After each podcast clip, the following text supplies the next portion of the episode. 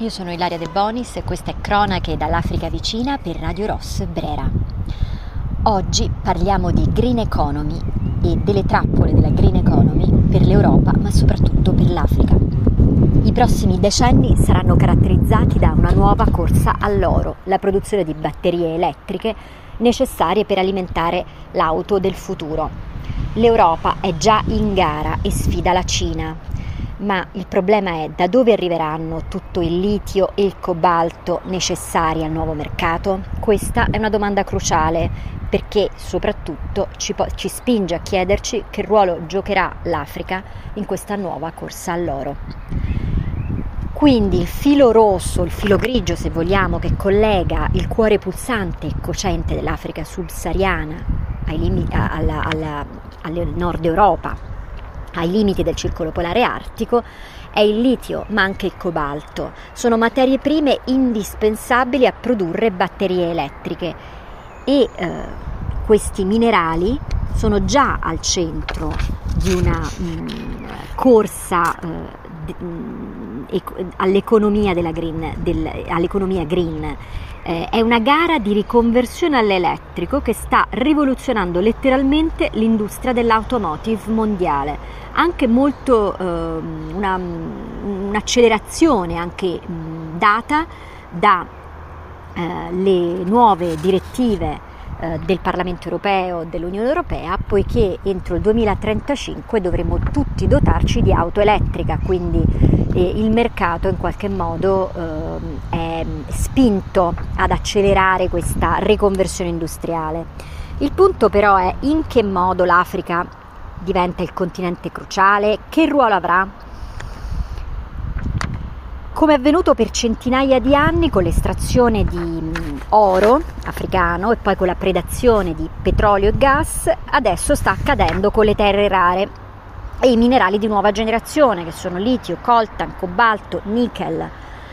Um, quindi cambia la produzione finale, ma in Europa eh, si estrae una frazione minima di questi minerali necessari eh, per, per, la green economy, poiché in Europa appena il 2%, eh, si produce appena il 2% eh, di minerali ehm, eh, cruciali per le auto elettriche, il resto dovrà essere estratto altrove, dove tra, eh, in, in, Sud America tra Argentina, Cile e Bolivia e in Africa tra Zimbabwe, Mali e Congo. Ma sappiamo bene che eh, tutti e tre questi paesi, soprattutto il Congo, Repubblica Democratica del Congo, sono eh, paesi ehm, eh, nei quali eh, in corso, sono in corso delle guerre a bassa intensità, delle guerriglie armate, dove i regimi sono regimi eh, antidemocratici, corrotti, Dunque andare ad importare mh, cobalto, litio e altri minerali dal Congo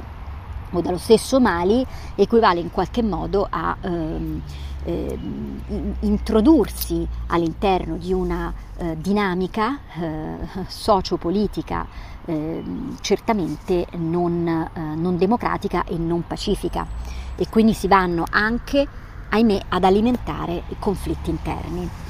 Eh, tutto questo eh, è attualmente al vaglio di eh, centri di ricerca, think tank, ehm, organizzazioni internazionali. Mm, è una critica che non viene sollevata solo da quella parte di attivisti terzomondisti eh, che potremmo definire appunto quasi schierati no? di parte, ma eh, sono dubbi legittimi sorti anche all'interno di, eh, della IEA, che è l'International Energy Agency, eh, dell'OSCE eh, sono mh, delle, dei quesiti che eh, solleva il Multidisciplinary Digital Publishing Institute, ehm, diversi mh, centri di ricerca insomma eh, diciamo al di sopra poi del, di, di, considerazioni eh, politiche in particolare mi aveva colpito un report della IEA che si intitola The Role of Critical Minerals in Clean Energy Transition e analizza la provenienza di rame da, C- da Cile e Perù, litio da Australia e Cile e cobalto dal Congo. Leggere la IEA che parla di maledizione delle risorse fa effetto. In molti paesi i depositi minerari sono risorse pubbliche e i governi dovrebbero essere obbligati a gestirli in modo tale da portare benefici pubblici a tutti. Si legge nel dossier della, eh, della IEA fondata dall'Osce nel 74. Sfortunatamente però ci sono miriadi di esempi di sviluppo delle risorse che non hanno portato ad una crescita economica sostenibile, ma che al contrario, scrive, hanno causato un danno sociale. Lo sfruttamento delle miniere di coltan e cobalto in Congo sono un esempio, quelle di litio anche. Ci sono molti esempi della cosiddetta maledizione delle risorse, scrive la IEA, soffermandosi sulle bad practice, problemi particolarmente sentiti in paesi nei quali l'estrazione di minerali contribuisce in larga scala alle entrate fiscali il punto è la mancata redistribuzione delle risorse, la scarsissima ricaduta positiva sullo sviluppo umano locale per le persone in Africa, il tutto dentro contesti politici gestiti da regimi corrotti e antidemocratici. Quando andiamo a, eh, ad acquistare, ad importare eh, minerali da questi paesi, siamo consapevoli di che cosa accade affinché questi minerali siano prodotti e rivenduti? Il cobalto, inoltre, è stato escluso non a caso dal regolamento europeo, frutto del lavoro congiunto di Parlamento e Consiglio, sui conflict minerals, entrato in vigore a gennaio del 2021. Che significa? Questo regolamento consente di tracciare la provenienza di quattro minerali dalle zone di conflitto e sono lo stagno, il tantalio, il tungsteno e l'oro. Che fine ha fatto il cobalto? Perché il cobalto non c'è in questa lista? Inizialmente era stato inserito, però è stato abilmente depennato grazie alle lobby industriali. Quindi l'Occidente va avanti come un treno sulla partita energetica. I controlli sono ridotti a zero e il Parlamento europeo ha approvato lo scorso 8 giugno il bando alle endotermiche che decreta la fine dei motori diesel e benzina entro il 2035. Allora la domanda è da dove uscirà fuori tutto il litio necessario per produrre batterie e riconvertire completamente il settore dell'automotive? Uh, in Europa esiste la Nordic Battery Belt, la cintura nordica delle batterie elettriche più o meno in traduzione. È il nuovo distretto industriale nord europeo che si snoda da Mo i Rana nella contea di Nordland in Norvegia, passando per Skellefta nel nord della Svezia, fino a Vasa, nella provincia del Litio, in Finlandia.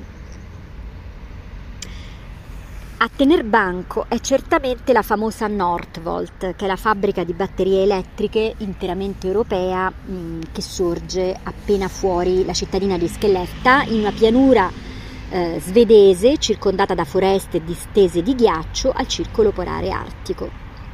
Si tratta della prima gigafactory di batterie a litio dell'Europa occidentale e eh, in questa mega factory sono impiegate mille persone da tutto il mondo tra operai e ingegneri.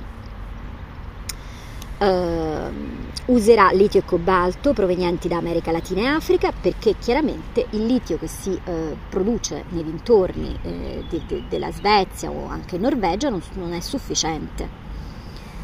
Eh, come scrive l'ISPI, l'aria pulita dell'Occidente ha un prezzo molto salato per l'Africa e per la Repubblica Democratica del Congo in particolare. Nel circolo polare artico, l'unico popolo indigeno, quello dei Sami, che i colonialisti chiamano Lapponi, sta perdendo il suo territorio. È spezzettato per via della deforestazione.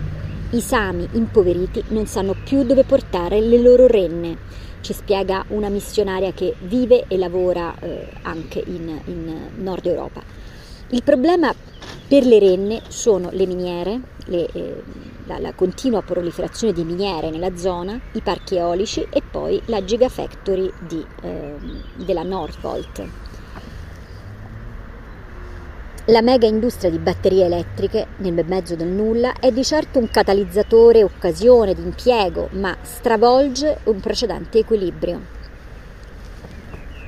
L'intero distretto nord europeo della Green Economy cerca di contrastare quelli ad oriente, quelli cinesi, estraendo il più possibile in casa i minerali necessari, però soprattutto li importa da, eh, come abbiamo detto, dal sud del mondo. Intravedere un giacimento di litio in Europa è un miraggio, ma per quanto si scavi attualmente il risultato resta ancora scarso. Il, eh,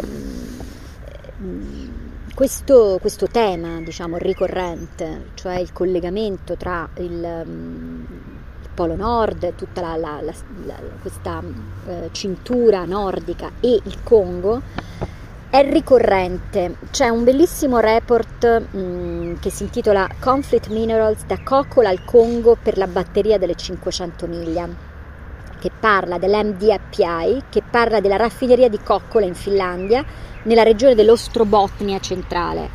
Le miniere di coltan e di cobalto dell'est del Congo e quelle di litio del sud-est dello Zimbabwe sono la preda al centro di questo business. Neanche a dirlo, la Cina vuole essere regina indiscussa di questo nuovo corso, quindi l'Europa deve in qualche modo eh, far fronte all'avanzata cinese e contrastarla. Quindi c'è una vera e propria competizione in corso. Come finirà? Che accadrà nel frattempo alle popolazioni del sud del mondo? Queste sono le domande che ci poniamo e che eh, andrebbero poste anche a livello politico, perché queste popolazioni sono ignare dei grandi movimenti e delle strategie di mercato, ma un sistema di regole più vincolanti e un mercato consapevole possono davvero fare la differenza e devono farla.